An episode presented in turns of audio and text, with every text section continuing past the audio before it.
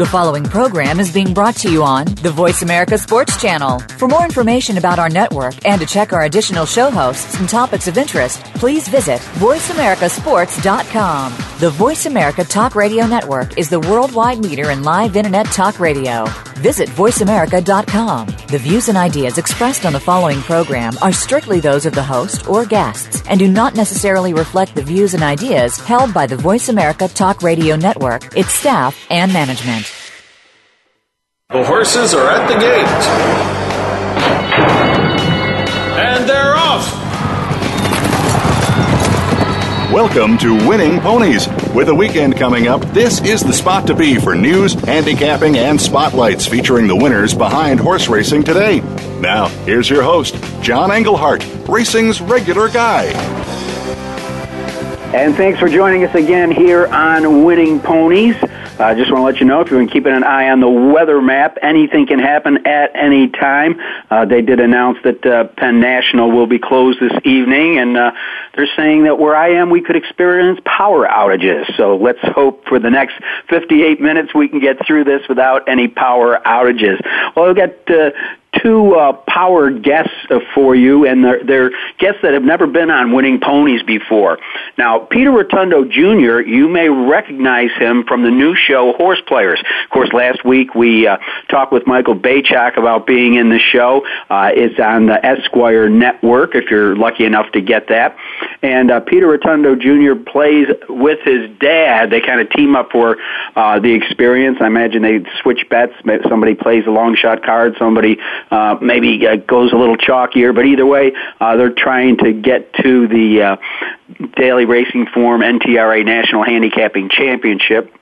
And uh, uh, I've known Peter for many years. A very interesting fellow. He graduated from the University of Arizona racetrack industry program. Uh, worked for the Daily Racing Form. Worked for the NTRA, and since 2006, uh, he's been with the Breeders' Cup. He's vice president of media and entertainment. So we'll get some background, uh, uh, more of the. Uh, uh, happenings behind the scenes on Horseplayer and uh, probably find out some things where the uh, Breeders' Cup is, is headed in the days ahead.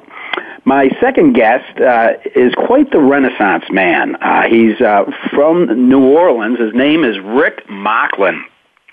And Rick has probably done just about everything you can think of in racing. As a matter of fact, he started out as the uh, youngest track announcer uh, he first called his uh, first race at Jefferson Downs in Kenner, Louisiana.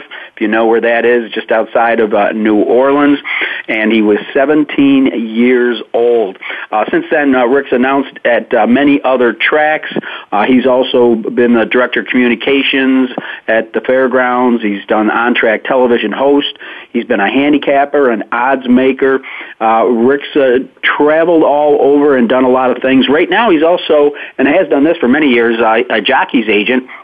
And he uh, currently has the career of Richard Eramia, who is riding at the fairgrounds. So that's Rick Mocklin. We'll, we'll get into him and Peter Rotondo uh, as we catch up on some of the national news. Uh, hope you've been getting your uh, easy win fig sheets uh, from winning ponies. I know on at Tampa Bay Downs earlier this week uh, we had a super for two thousand one hundred and sixty one dollars. Well, waiting to hear the other shoe drop. Del Mar plans to install dirt track for 2015. Uh, it's going to replace the existing synthetic surface, according to President Joe Harper.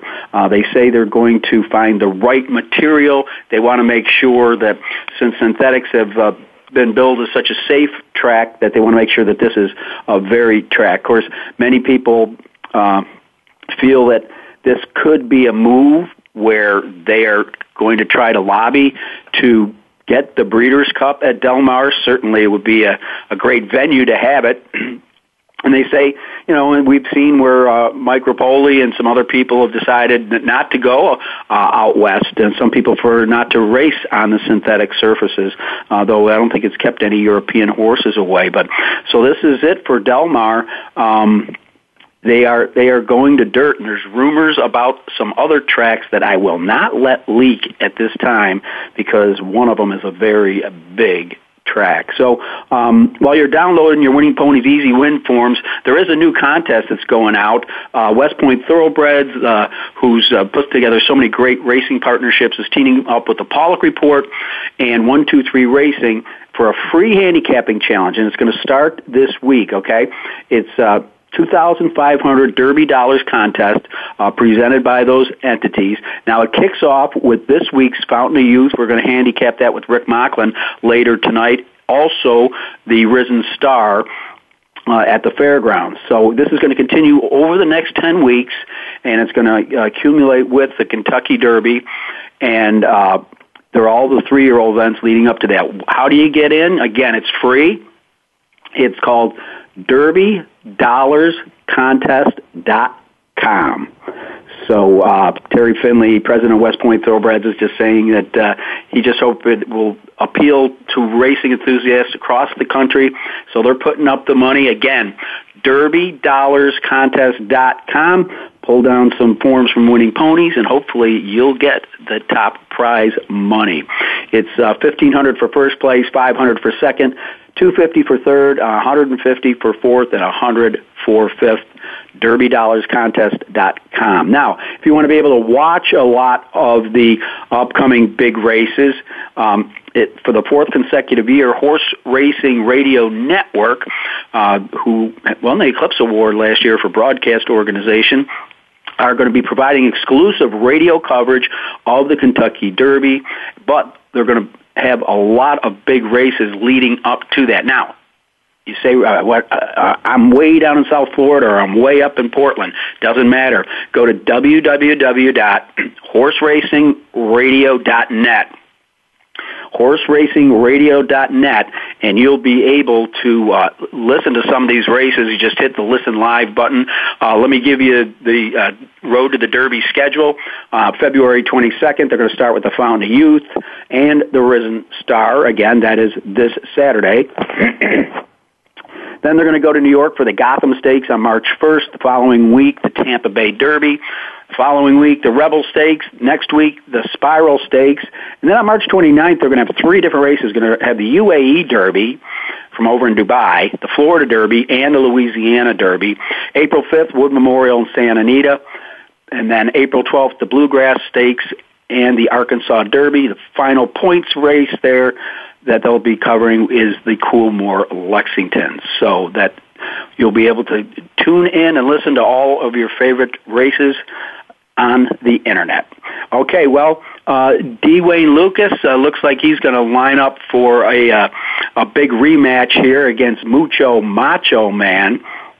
Uh, and it looks like they will be uh, hooking up together, going to the Santa Anita Handicap. That's going to be March 8th. Of course, Grade 1, the rematch between Mucho Macho Man and Will Take Charge, who just finished necks apart in the Breeders' Cup Classic. Uh, Lukas is going to be uh, shipping up, I believe, after a workout in Florida uh, that'll take place on Saturday.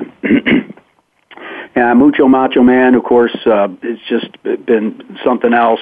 Um, they thought perhaps that he was going to uh, ship over to Dubai, but his connections have said that uh, he's going to uh, skip the World Cup and point to the Santa Anita Handicap. So, looks like we're going to have a great rematch coming up. Of course, we'll be covering that here on Winning Ponies for you.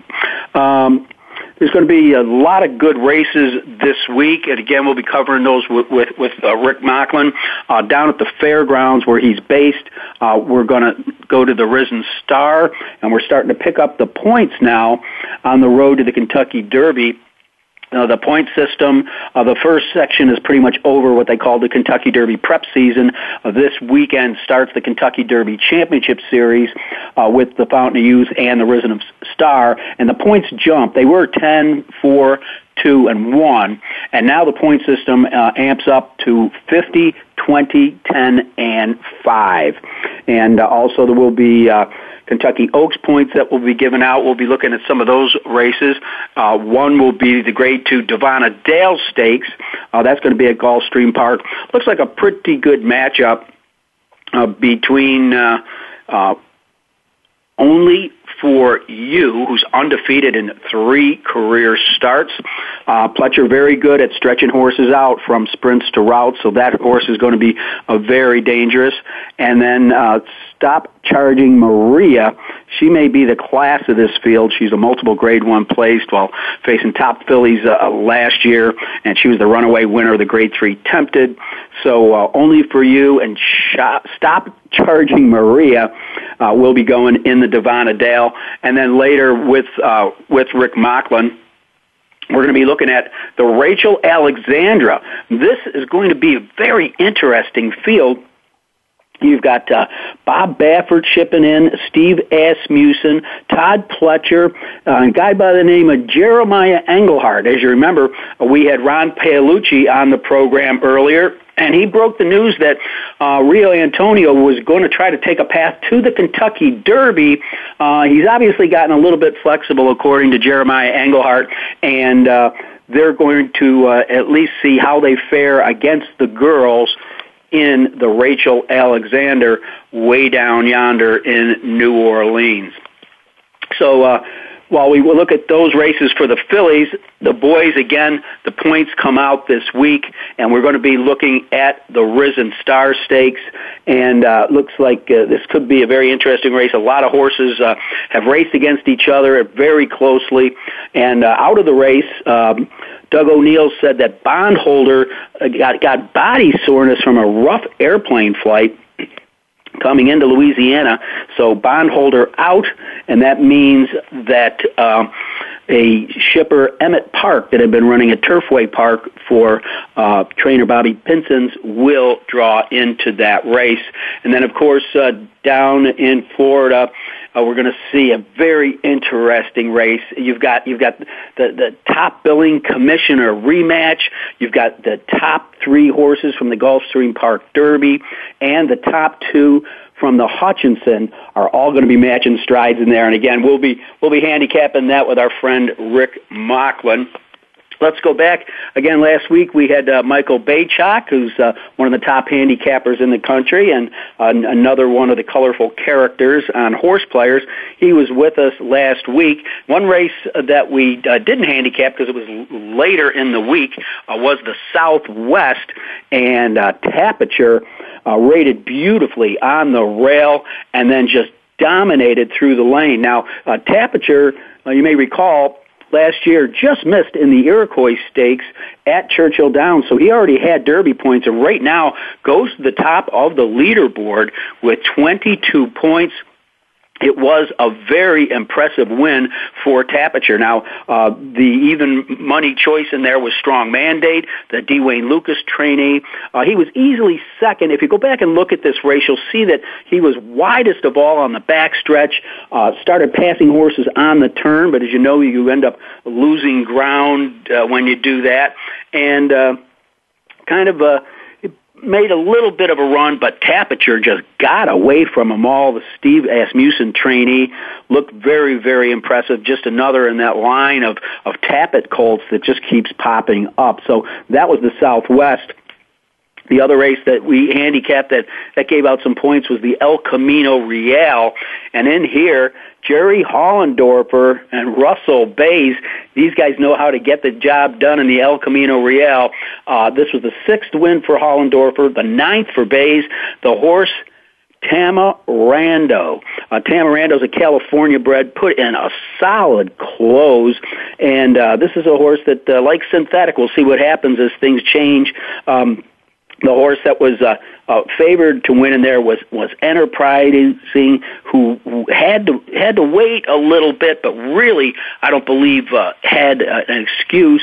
Uh, game horse was Dance with Fate coming off the turf, and uh, this horse ran uh, second to Tamarando in the Del Mar Futurity uh, last year. Almost held on, but it was impressive at two to one, a solid close. Tamarando, who I believe was just voted the California two-year-old of the year. So uh, wide open Derby picture this year is going to be very interesting. Then uh, we went out to Santa Anita, took a look at the Santa Maria, and Iotapa proved that uh, she can go a distance for trainer John Sadler, and uh, got the job done there. She can win beyond sprints. Uh, running second in there was Let Faith Arise, uh, one of the several horses that came out of the La Canada at Santa Anita. So congratulations to the connections of Iotapa. Joe Talamo was in the saddle. In the final race, um, it looks like uh, the mile and three eighths turf race, the Mac the Armida, if I'm saying that right, went to Twilight Eclipse. And we had uh, the two uh, guests that we've had on Winning Ponies, Dan Illman and Byron King. It was uh, their best bet of the day, so congratulations to those guys for nailing the horse. Uh, certainly had a lot of back class, had raced in about nine consecutive graded races. I believe uh, five of those were grade ones. Twilight Eclipse took the lead on the turn and got the job done over Amen Kitten who was a strong second. Up for the third spot at two to one, it was Slumber. All right, that's a look at what's happening around the nation. What's coming up on the show will be Peter Rotondo, one of the many cast of characters in Esquire's new program, Horse Players. Stay tuned. You're listening to Winning Ponies.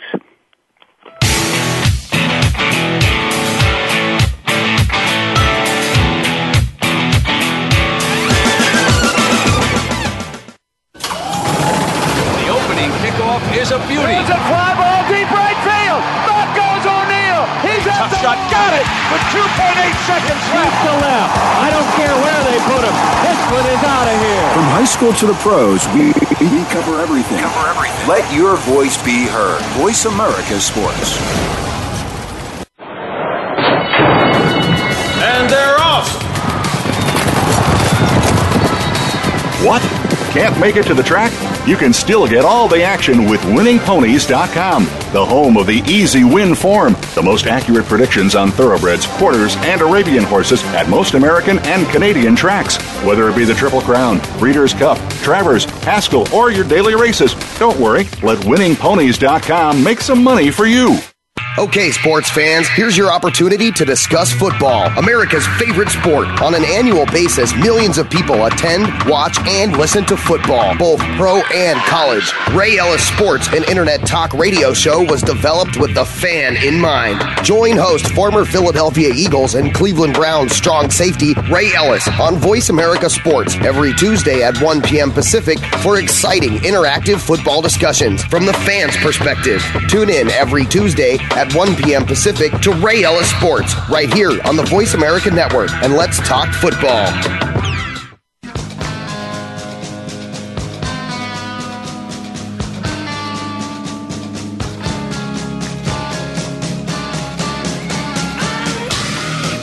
You're tuned in to Winning Ponies with your host, John Englehart. Got a tip for us? Need a tip from us? If you want to talk with John or his guests, the phone lines are now open toll free at 1 888 346 9144. That's 1 888 346 9144. Or you can send an email to show at winningponies.com. Now, back to Winning Ponies with John Englehart. All right, and with us a first-time guest, Peter Rotondo Jr. As I told you, he's one of the many graduates of the University of Arizona Racetrack Industry Program in Tucson that we've had on the show. He's been going to the races since he was four months old. This guy must have some kind of memory, is all I can say. Uh, worked a little bit with the Daily Racing Form, moved on with the NTRA, and uh, I believe he goes back to 2006 working for the Breeders' Cup and holds the position of Vice President of Media and Entertainment. That's a lot to put on one plate. But adding to that, he is now one of the cast of characters uh, in the new show launched by the Esquire uh, network called Horse Players. And all I can say is I don't think that they could have sent a talent scout out there better than to come up with Team Rotondo. Peter, how you doing? Hey, John, how's it going? Thanks for it's having going me. Good. Um, you know, it's funny. You know, I, I see a lot in some of the big races or Breeders' Cup. I don't get to talk to you a whole lot because, quite frankly, you're usually moving to or away from a window at the time. but it's, it's always been a pleasure to see you.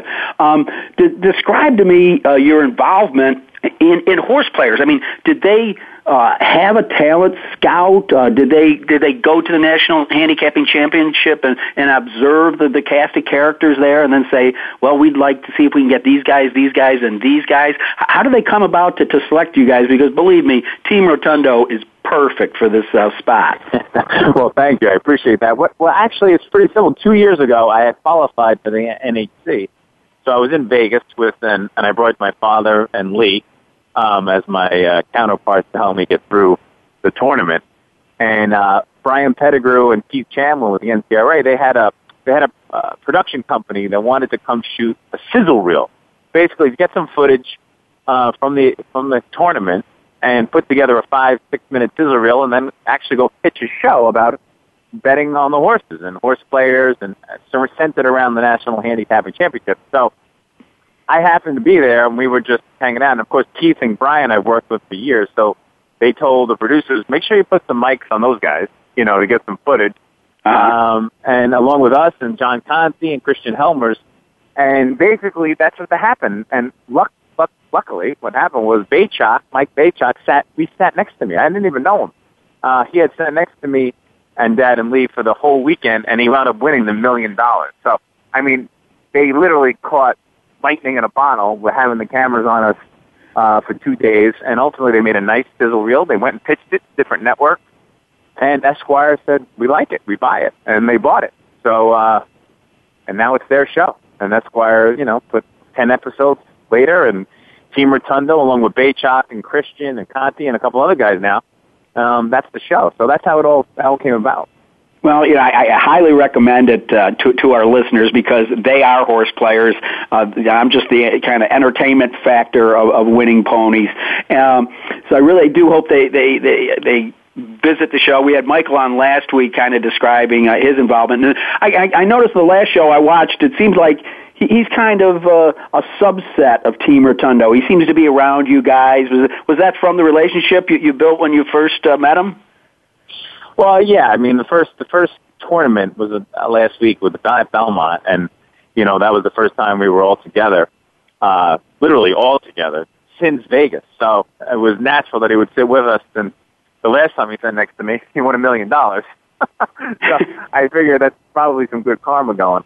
But uh yeah, I mean he's been you know, he's he's such a great guy and uh you know, we had a great time. Well, what, what I like about it, the, the honesty of, of the show, is that you, you not only revel with your high fives uh, when, when you bring home a winner, but I believe it was the last show I watched. Uh, you, you made what us handicappers know is is the the, the ultimate, uh, uh, you know, death wish, and that's st- picking a horse, sticking with a horse. It get it gets good odds, and you go to the window and you change your mind. Man, I felt bad for you. uh, it was one of those things where normally my father and I, if we come up with the same horse, we usually bet it. Let's let's say it's real money, right? We we count it, right? We're like, oh my god, finally, because we disagree a lot, right? The idea that we come up with the same one, we usually double down, right? That's the idea. But for some reason, you know, I don't know what happens. You're in these tournaments and like anything else, these talk out of my head. I'm like, you know what? Let's just spread in this race. Let's spread instead. You know, you go with your second choice. I'll go with the one. And then that was the first bad decision. And the second bad one was I get up to the window and I'm like, you know what? I talk myself off it on my way to the window. It's like this was the trainer hadn't won all year. I was like, what are we looking at here? And I and I literally went off him. So it was a double whammy, and of course the horse wins, and it was just a bad moment in the Team Rotondo history.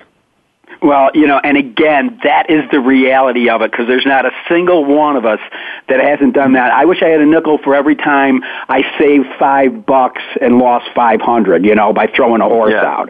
You know, it really, it really is the the, the reality of it. Now, um, it seems the, the the shows I've caught, you've always been at, at pretty major venues. How is that planned out? Well, I mean, uh, honestly, what happened was in the beginning of the the the, the series, you know, I sat down with the producers and you know, I helped them out. I mean, the idea is I'm in the business so long, I'm the only one that's that works in horse racing, right? Everyone else is, is a handicapper or a horse player, or maybe they have something else to do on the side. But my job is remote horse racing ultimately, and really the Breeders' Cup now. But so I sat down with them and I said, listen, we should go let's try to visit the best venues in, in America, show them off to the public because they're beautiful and they're legendary and there's a lot of history there. Um, and let's just try to figure out a schedule working with the tournaments that exist. And uh, that's what we did. So obviously we started out with, you know, the Triple Crown and now we're, then we're at Belmont last week. Next week we go to Del Mar. Uh, then we head to uh, Saratoga. We go to Keeneland at some point. We go to Fairgrounds, uh, Monmouth. You know, so there's a lot of, uh, you know, Breeders' Cup, of course, it's towards the end, and then we wind up in Vegas. But, you know, the idea was let's just show the best we can. I mean, the footage is crisp. It's beautiful, right? And HD. I mean, that's the key, you know, to show oh, yeah. off like that. And, uh, and you got some different kind of producers out there, right? There, these guys do TV, reality television, but they, something we haven't seen before, basically. So the idea was let's just try to get to the best tracks and have some fun with it. Well, I mean, in, in your position as vice president of, of media and, and entertainment, quite frankly, I don't think you could have found a more powerful tool uh, to introduce people to our game. At least that side of it, that that that excitement edge, and that the fact that our sport is a cerebral one. You're not standing at a one-armed bandit looking at it. No, I agree. Well, I appreciate it. Again, you're right. I think so. I mean, the idea that Esquire, the brand new network, you know, half, 50% uh, controlled by NBC, the other half by the actual magazine, um, that they wanted to put up their money and invest into racing to show it off is a huge, is a great thing. I mean, yeah, I mean, it's, that's the beauty of it. It's their show, it's their money, it's the way it works. I'm, I'm there to try to help them along you know, to you know, to get them in the, in the right spot, and then you know, hoping that some little magic happens now and then. So, um, I think it's a great way to do it, and I and I think that I think you're going to see more of these type of shows in surrounding horse racing come out, um, because I think that you know Hollywood will see this show and say, hmm, that was good. I, maybe there's another aspect of racing we haven't uncovered. Well, you know, and yeah, uh, I think I'm starting to see that. So it, it's a lot more exciting than eight guys sitting at a table with a deck of cards because you've got the uh, action on the track to throw into the characters and the decision that they that they've made. You know, uh, going into the game. I agree with you, and and I think that you know the, the hardcore. Listen, I'm a little more hardcore than we are as far as you know going to track. Um, you know, came out of the womb basically. Um, but the bottom line is, you know, there'll be more gambling and more dis- and more handicapping and more understanding of why we did things as the season goes on. The key right now is what they're doing, as you could probably tell, they're developing the characters. So that you, it's not again not for us hardcore guys, but like you know the casual that might like reality TV or might you know might tune in. They got to know the characters and either love them or hate them. But at the end of the day, if you love them or hate them, you're going to care about what they're saying. So if you go dive right into the betting and the and, the handicapping of it all without the characters being developed, I think it was it would be doomed for failure. So I think they're doing the right thing. I think sometimes the core folks, I could tell from Twitter, you know, they get a little anxious, like, how come there's not more handicapping or betting? There will be. It's just they're trying to develop the characters right now. That's great. That's one of the things I wanted to find out. You know, I think when just before they went on the break around Olympics, uh, they were going to kind of introduce us to this character that seems to be on the outer edge. Uh, what, what, what, what is he called? The Long Island Cowboy or something like that? The, the, the Brooklyn Cowboy, Kevin. Cox. Okay. Yeah, he's he's the real deal. I mean, he's a great handicapper. Uh, he's a former police officer in NYPD. Uh, he actually was on on horseback for NYPD for a while and uh, he he's a, he's become done this full time now, and he's a really good guy, and he's sharp. And but you know, listen, he's people. You know, everyone has a different personality. He's like, nope. It is not there to make friends, right? He's there to win money, and right. uh, that's the bottom line. So he's, uh, but uh, underneath that exterior is, is, uh, is a great guy. Yeah, and, and it really is, you know, the, the way it sets it. And as you know, Peter, uh, there are guys like that at the track that, uh, you know, I'm, I'm here to play the game, leave me alone. But then there's also the ones when we see you sitting at the table with your wives or girlfriends, uh, maybe having a drink and having a little celebration. Uh, the, the social side of our sport's a big part of it too. So I, I think the show really addresses every every level of, of character that you're going to find at just about any racetrack you go to. Yeah, and I think the one missing factor of the whole. I appreciate that. Obviously, I think the one missing is is the females, right? I mean, we, you know, we we tried. Um, they tried to to bring in a cup to bring in you know, a few young young ladies, and um, it just didn't work out this year. Uh, just for a variety of reasons. Nothing, you know, against anyone. It just situational stuff happened, and just people, you know, time and contracts didn't work out.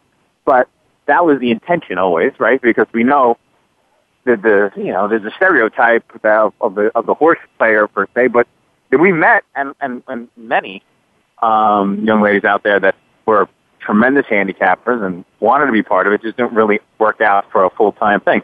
If we're lucky enough, and if they are lucky enough to have a season two or something like that, I think that's what you'll see, and which is again important. I mean, we got to show that it's for everybody. Well, I, all I can say is I, I hope our audience is, is listening to you because they, I think they can get the enthusiasm in, in your voice, and I think what you're doing is you're painting a little bit of a blueprint of what's going to come down the road. The fact that this is a show that is evolving, and uh, I sure hope that they they re up you guys uh, for a second season and and um, probably pick up some new characters along the way because I, I certainly know that, that they are out there. So I just want to tell you, you, you, you, you come off great. I think you're doing a great job for racing, and uh, I just pray that the show continues, and I look forward to seeing the upcoming editions. Thanks, John. I appreciate it. Okay, well, Peter Rotondo, thank you so much for spending the time with us on Winning Ponies, and we'll be watching you on the Esquire Network on Horse Players for as long as they let it roll, and I hope you make it to the finals. Thanks, buddy. All right, have a good one. All right. Well, that's the end result when you've got that money dangling out there for you handicappers. And speaking of handicappers, we're going to bring one on here. He's more than a handicapper. He's done just a little bit of everything in the sport of thoroughbred racing. His name is Rick Mocklin. I think you'll find him highly entertaining and hopefully highly insightful because we got some tough races to handicap. You're listening to Winning Ponies.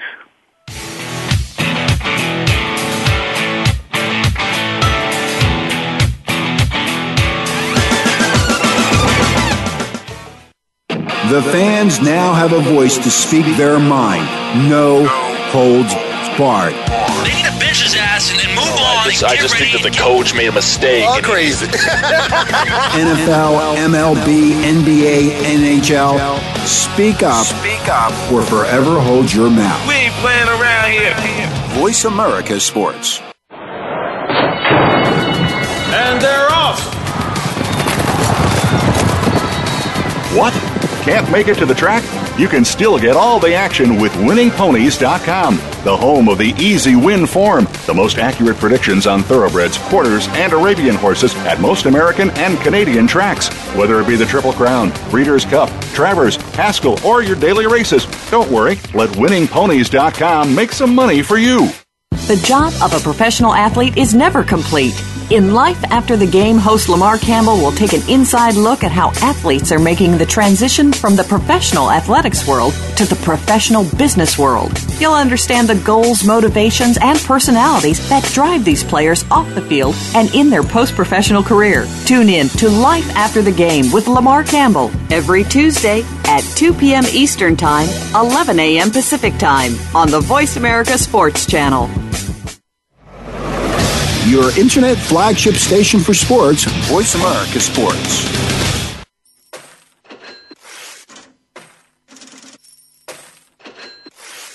You're tuned in to Winning Ponies with your host, John Englehart. Got a tip for us? Need a tip from us? If you want to talk with John or his guests, the phone lines are now open toll free at 1 888 346 9144. That's 1 888 346 9144. Or you can send an email to show at winningponies.com. Now, back to Winning Ponies with John Englehart. All right, and, and with me now, you know, the world of Twitter, all of a sudden you get out there and it's like, oh my gosh, I just saw a name of a guy that I haven't talked to for maybe 20 years, but I followed his career because his name keeps popping up across the country because he has so many different jobs in racing. and th- this is Rick Mocklin. I told you earlier, he was the youngest track announcer in the country when he started down there at Jefferson Downs at Right. the age of 17. Uh, since then, he's called it at several tracks around the country. We'll ask him about that. Uh, he's always been connected with, uh, with the fairgrounds in one way, shape, or form, director of communications. Uh, he's been the television host, handicapper. He's made odds. And one thing that I know that he's done throughout these these many years at different uh, tracks has been a, an active jockey's agent. And right now he uh, is managing the career of, of jockey Richard Eramia, and I probably screwed that up, even though I just asked him how to pronounce it. But with me right now, a man who wears many hats, including the front singing guy for Jaguar and part time with Harvey, Jesus, and Fire. Rick Mocklin, how you doing? Man, John, I am doing great. And I tell you, you made you said something about Twitter.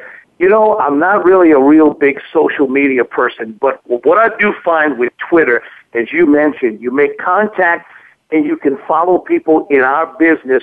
And a lot of times we can find out things that are going on in our business before they hit the Blood Horse, Daily Racing Form, Equibase, Ray Paulick, and all of those guys because the, the, the racing industry is very active on Twitter, and I think it's a lot of fun to follow it. It really is. It's almost like having a ticker tape. Uh, yeah. Sometimes I try, I try not to get addicted to it, but I'll put something up. Like, let's say I just wanted to announce that that uh, that you were going to be on the show tonight, and I'll uh-huh. start looking, and I'll start getting information about you know some horse that's going to be out of the Risen Star, or right. you know a, a right. jockey that went down, or you know some kind. Of, it, it's just boom, boom, boom. Because really, yes. part of it's competition. These people are trying to you, you know get their um, their blog or their their agency out there as being you know the newsbreakers.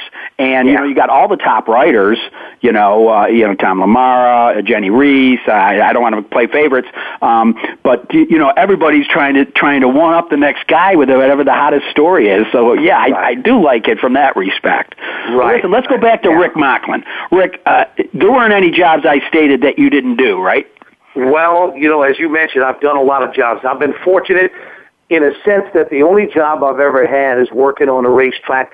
As soon as I graduated from high school, I was the announcer at Jefferson Downs from 1974 till it closed in 1992. I was Tony Bentley's backup announcer at the fairgrounds for a number of years. Did TV, did uh, did radio like you're doing here. Had a little racing talk show called uh, uh, Track Talk and Stretch Run and all that type of stuff. And you know, I've done a lot of things, but it's it's given me a very big appreciation for the entire sport of horse racing, how tough it is, and how much fun it can be too. Well, you like I said, you've seen it from from many from many sides. Just reel off a couple of the tracks where you've been an announcer. Well, I was the announcer at Jefferson Downs. I was the announcer at the fairgrounds. I was the first announcer at Sam Houston Race Park. I called races at Ellis Park, at Bluegrass Downs. Um, not, you know, not, I was in a lot of places for a number of years, but, you know, nowadays it's funny to listen to some of the different styles of announcing. And speaking about announcing, I still appreciate the old style type of announcing, like announcers like Tom Durkin, because I can remember one thing that Dave Johnson told me. I got to know Dave pretty well through Tony Bentley. Sure. Dave Johnson said, say only what you have to say, pertinent information, and get off the microphone. And I find nowadays there are a lot of announcers that if they're getting paid by the word, they're making millions. Rick, I couldn't agree with you more. And uh, you know, I, I came up under uh, Kevin Goemmer, who's sad to say his life right. was cut short, but he was the voice right. of Chicago racing, and uh, was well known in the, the Cincinnati area. Just a fantastic right. announcer. And he was the same thing. He says, the more you talk, the less they listen. You right. know, That's, make yes. your make your point and get it out of right. the way. Uh, th- there's announcers now, Rick, that from the moment those horses step onto the track for the post parade, they don't shut up. No, they don't. They don't. They tell you, you know, even horses that are scratched. I've never heard uh, announcers in the past tell you as they're going through the progression of a call that the number six was scratched. I mean, you know that if you, you know, if, if you can't bet on the six, so you can't be pulling the six. So why tell everybody that he's scratched again? well, listen, I want to get back to some of this personal conversation if I can get some of these races out of the way. One of the Okay. reasons uh, I, I uh, uh, contacted you this week in particular is because a lot of the great racing is going to happen at the fairgrounds. Uh, starting with a, a race that didn't draw humongous field, but has many angles to it. And I mean, it's, it's the Rachel Alexandra, horse Yeah. that uh, had impacts uh, on the on the Kentucky Oaks. Uh, there, there's a, a horse in here I find very interesting in this Ria Antonia. I, Oh, I understand she looks great, and I know I looked on your Twitter account and I saw you with the full moon rising uh, the other day, and so I know that you're out there to see these horses. And I hear she's a big, long, striding thing, and I know she she had the best of 95 the other day, going four furlongs at the fairgrounds. Have you had a chance to see this beast? I have had a chance to see her. She is a very attractive racehorse. She looks fantastic, and she is going to be the horse to beat. She, I- the I do not agree with the morning line odds maker, who's a good friend of mine, Mike Deliberto. I believe he's got Ria Antonia at nine to two in the morning line, and I disagree with that. I thought she should have been the favorite in the race. Now, one thing I want to point out to you, John, is that Ron Paolucci, the owner of Loooch Racing Stable, has been here at the fairgrounds since Ria Antonia hit the ground. He's been He's a character. I've had him on the show. Been very vocal about how well she's going to run. I mean, he's telling everybody that she is definitely going to win.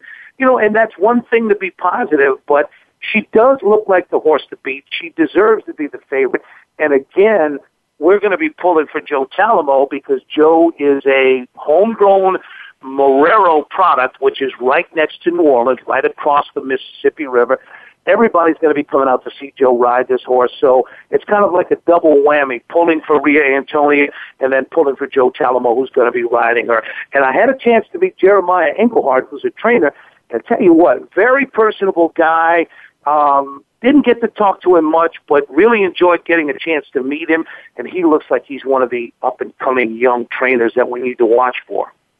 Yeah, uh, like this Englehart, he's an upstate New York guy, although we spell our name with a different letter. And, uh, you know, I, I do think he's a guy that's flown under the radar. He, he took over central New York and then has finally decided to branch out. And, and I'm glad that Ron Paolucci has, has hooked onto this guy because Paolucci himself was a guy that started out with claimers at like Thistledown and now has worked his way up to some quality horses. And, uh, he's just a real nice guy to talk to and I, I'll be pulling for him. Now, you got to admit, anytime you got Steve Asmussen, Right. Bob Baffert, and Todd Pletcher in the race, you, you got to give a second look to those horses too. Um, obviously, the horses I'm talking about are Baffert Streaming, who's trained by Asmussen, and uh, got lucky at a, one of the final crop of AP Indy that comes in under the training of Todd Pletcher. Yeah, you know, Untapable. You know, Steve has a method to everything that he does. I've been around Steve for a long time. Wrote first call for Steve back when I had Corey Lanerie's book. And I got to learn Steve's patterns. And one thing, if you look at the work pattern of Untapable, this race was what he was pointing to before the Kentucky Oaks because the horse hadn't run since December at uh, you know in California. Then you look at a long stream of steady works over this racetrack. So he's bringing her up to this race. So Untapable is a horse that would not surprise me if she won the race. Of course, as I mentioned, I think Ria Antonia is the horse to beat. And then Baffert's horse, um, you know, this horse has run second last out at Santa Anita. He's not going to ship across the country just to take a vacation. So, um, Todd Pletcher, when we get Pletcher's horses here, I seem to think all of the time that we're maybe getting his second string, third string, because I believe the horses that uh, uh, are what I would consider his first string stay in Florida and run at those places like that. But again, there's any trainer in the country would be happy to have Todd Pletcher's second and third strings. That's for sure. Absolutely, and I and I think part of it too, Rick, is he's got to keep his horses out of his own horse's way. So yeah, yeah. that's Yeah, why he goes shopping other places. which is a hard thing to do. And if and I know you looked at the number of Triple Crown nominations. I mean, it's a, it's it's amazing how many good three year olds that he has to nominate for the Triple Crown races. And then the next thing is keep them healthy and keep them separate. Keep all of those owners happy if they all turn out to be uh, good enough to go in a lot of these prep races. Yeah, I, I had Johnny V on the show two weeks ago when it had just been announced that I think he had 43 Triple Crown nominations. Yeah. And at the end of the show, I said, well, John, I said, I hope you end up on the right Pletcher horse because you got a lot to pick from. Yeah, you're right. Yeah, that is a great problem to have. And I know Angel Cordero, being his agent, is just in a very enviable position where you got so many good horses. You just hope that you make the right choice.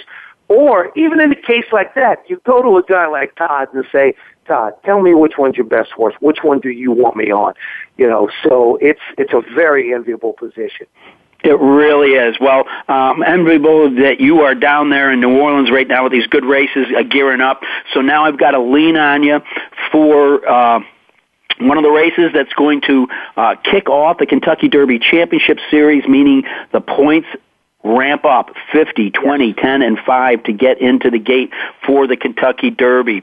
Um, this is the the Grade 2 Risen Star. Uh, you've got uh, horses I know that you're very familiar with uh, that ran one, two, three uh, in the Lecomte are, are, are going to be in in this field. Um, very uh, a lot of lightly raced horses, some head scratchers, but a lot of them have had a trip over the fairgrounds. Who, who do you kind of like down there? I know I know that your boy's on extra luck. I'm on extra luck, you know, and a lot of these horses are eligible for the same condition that are in here, the A other than condition. There's a couple of maidens in here. I was really impressed with Vicar's in Trouble when he did uh, break his maiden, broke his maiden so easy. It wasn't funny. Now I know this this is a Louisiana bred horse, and we've got the same situation that we had last year when Al Stall had Sunbeam, and he was kind of pointing Sunbeam towards the Louisiana Derby. This horse was very impressive, winning a maiden special weight Louisiana bred race, but then comes back, goes off a dollar seventy to one, and wins the Lecomte handicap very easily. This horse is impressive. Now, the only thing I don't like, of course, the number 14, well, we're actually going to be the 13 post position now because Vicar's in Trouble moves in with the scratch of right. uh, bondholder and Emmett Park draws in off the eligible list and is on the extreme outside. This horse has got enough speed that he's going to be able to position himself. I think Rosie Napravnik is going to be able to put this horse where she needs him to be. So I guess I could say I'm pulling for Vicar's in Trouble for sentimental reasons. I'd love to see a Louisiana bred get enough points, win this race to be a legitimate contender in the Louisiana Derby, and then maybe move on to the Kentucky Derby.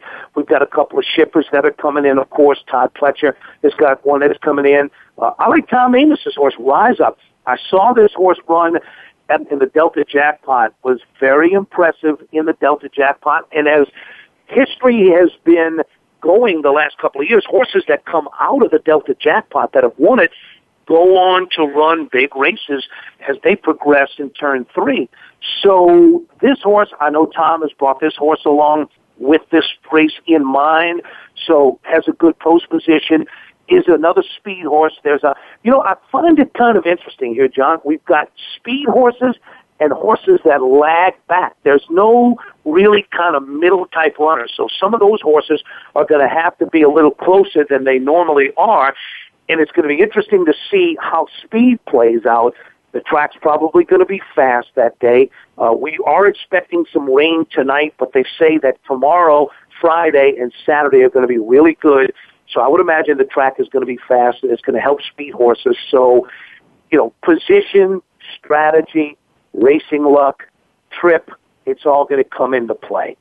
Well, again, I watched that race of Vicar's in Trouble. I was very impressed.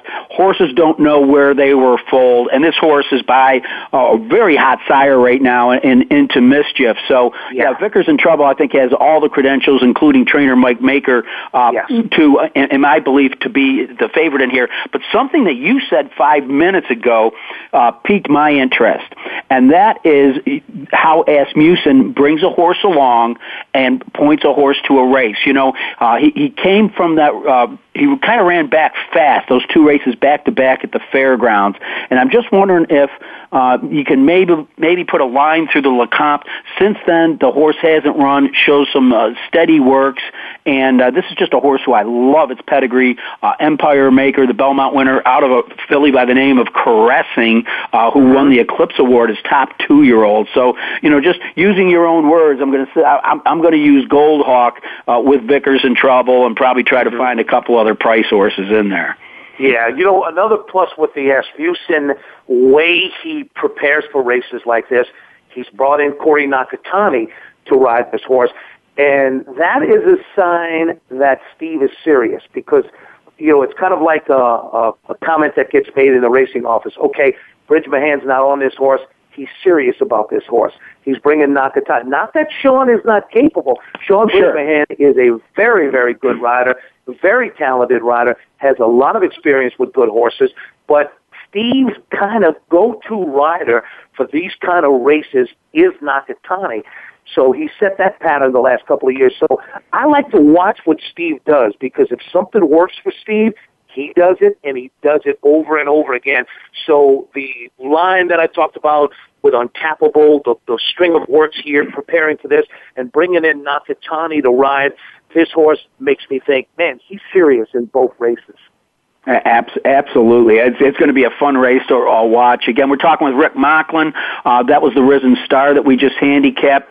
Um, probably only got about seven minutes left. So let's touch on one more fairgrounds uh, race, and then we got to get to another big Derby prep, uh, the okay. uh, the Fountain of Youth. And th- this race at the fairgrounds is the, the Mineshaft Handicap. I believe Nate's Mineshaft even won this race last year. But uh, these are these are horses that are very familiar with each other, which is why I wanted to tap you. Uh, the top three out of the Louis Louisiana handicapper back in the field, and the top two finishers of the Tenacious are in here, and all yeah. but one of these horses has won at a mile and a sixteenth. I'm having a hard time separating this bunch, Rick Mocklin. Give me a hand.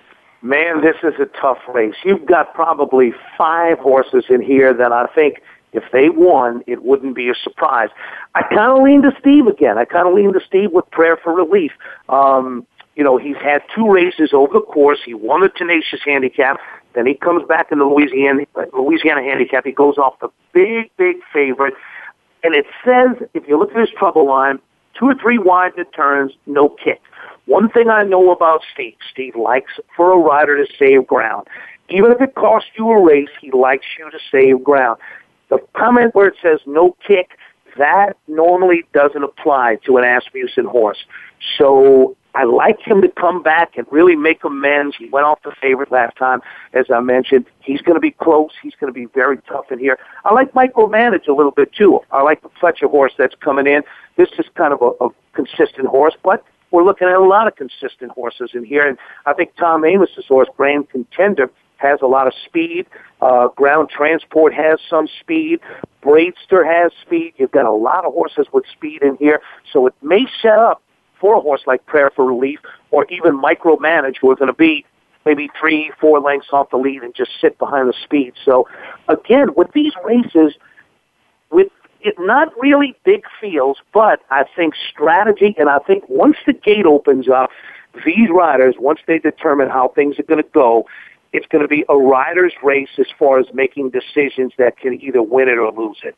All right. Well, listen, I've got a hard out in three minutes. That's putting a lot of heat on you, but I know you keep an eye on the national racing scene. Uh, the Fountain of Youth, uh, the, the, the setup I see here is you've got this uh, rematch between uh, Pletcher and McGaughey with uh, Commissioner and Top Billing, and then you have the top three finishers out of the Gulfstream Park Derby, and the top two horses stretching out from the Hutcheson. Uh, right. Anybody that uh, tickled your twine in here? I'm going to take a shot in here with Wildcat Red. Luis Saez will be on him. Uh, this is well, this is the horse that won the Hutcheson and won it kind of easy. Kind of was drawn away, went off the favorite. Um, I think this horse two turns is going to fit this horse. I, I, you know, this horse has run a mile already at Gulfstream and got beat ahead. So I think this is a horse that is developing and getting better as he goes along. So I kind of look for a big race out of Wildcat Red. Well, again, I'm really going to be interested in watching, uh, you know, Commissioner and Top Billing. I, yeah. I know that uh, those horses have only broken maidens and come out of optional claimers, but the, the the the backstretch buzz is both of these horses have a lot of upside. Part of it, they're breeding. Commissioner by AP Indy, Top yeah. Billing by Curlin. So there's there's certainly enough to suggest there that they can go the distance, and both of them come out of races with 90 plus Beyers. Uh, so I think we're going to learn learn a lot about the three-year-old division in the Fountain of Youth. This is a tough, tough race, and I think there are a number of horses in here that we're going to hear about for the next year or two that are going to come out of this race and really progress and go on. Yeah, yeah. There's it's there's a lot lot lot of horses with a lot of potential. I, I find that at first I wasn't a fan of the Derby point system, but now I kind of am because yeah. some guys, uh, you know, they can't sit back and hold their cards because they want a big two year old race. Uh, they got to get out there and compete with each other. And right now, it's really neat how it's it's very much of a level playing field. It's like it's like going to the NCAA's and it's it's still the first round. You don't know who's going to yeah. beat who. Or you can um, look at it as it's like the final final table in the World Series of Poker. You don't want to show your hand, but you better be aggressive. well, uh, Rick, it's uh, it's been an, an absolute uh, pleasure uh, talking to you. Uh, while I've got about a minute left, tell me a little bit about your, your the rider that you have now. Well, I have, I'm working for Richard Eramia. He is from Uruguay. He's been in this country now about five years, six years. I've been working for him, going on four. We've been the leading rider in Louisiana Downs the last three years. We're going back to Louisiana Downs again this summer. Very polished rider, hard worker, very nice guy, 34 years old. Hopefully he's got about 15 years of riding, which will put me at about uh, 72, and I should be about ready to retire, hopefully by then. But he is really a polished rider. And even some of the people in Kentucky are taking notice to him now. So we're coming along. We're, we're really making strides here at the fairgrounds. So I'm real happy with the way things are going.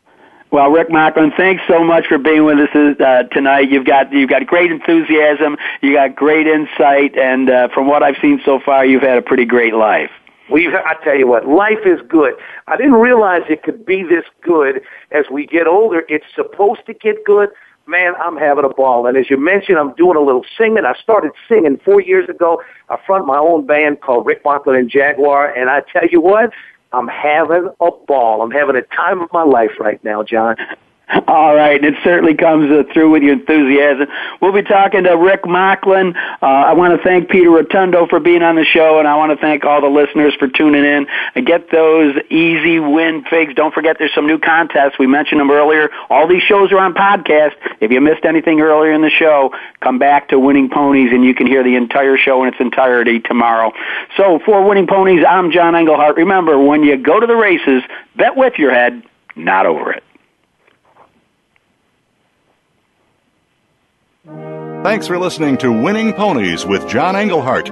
We know the information from today's show will help you at the next post. Keep listening for more next Thursday at 8 p.m. Eastern Time, 5 p.m. Pacific on the Voice America Sports Network.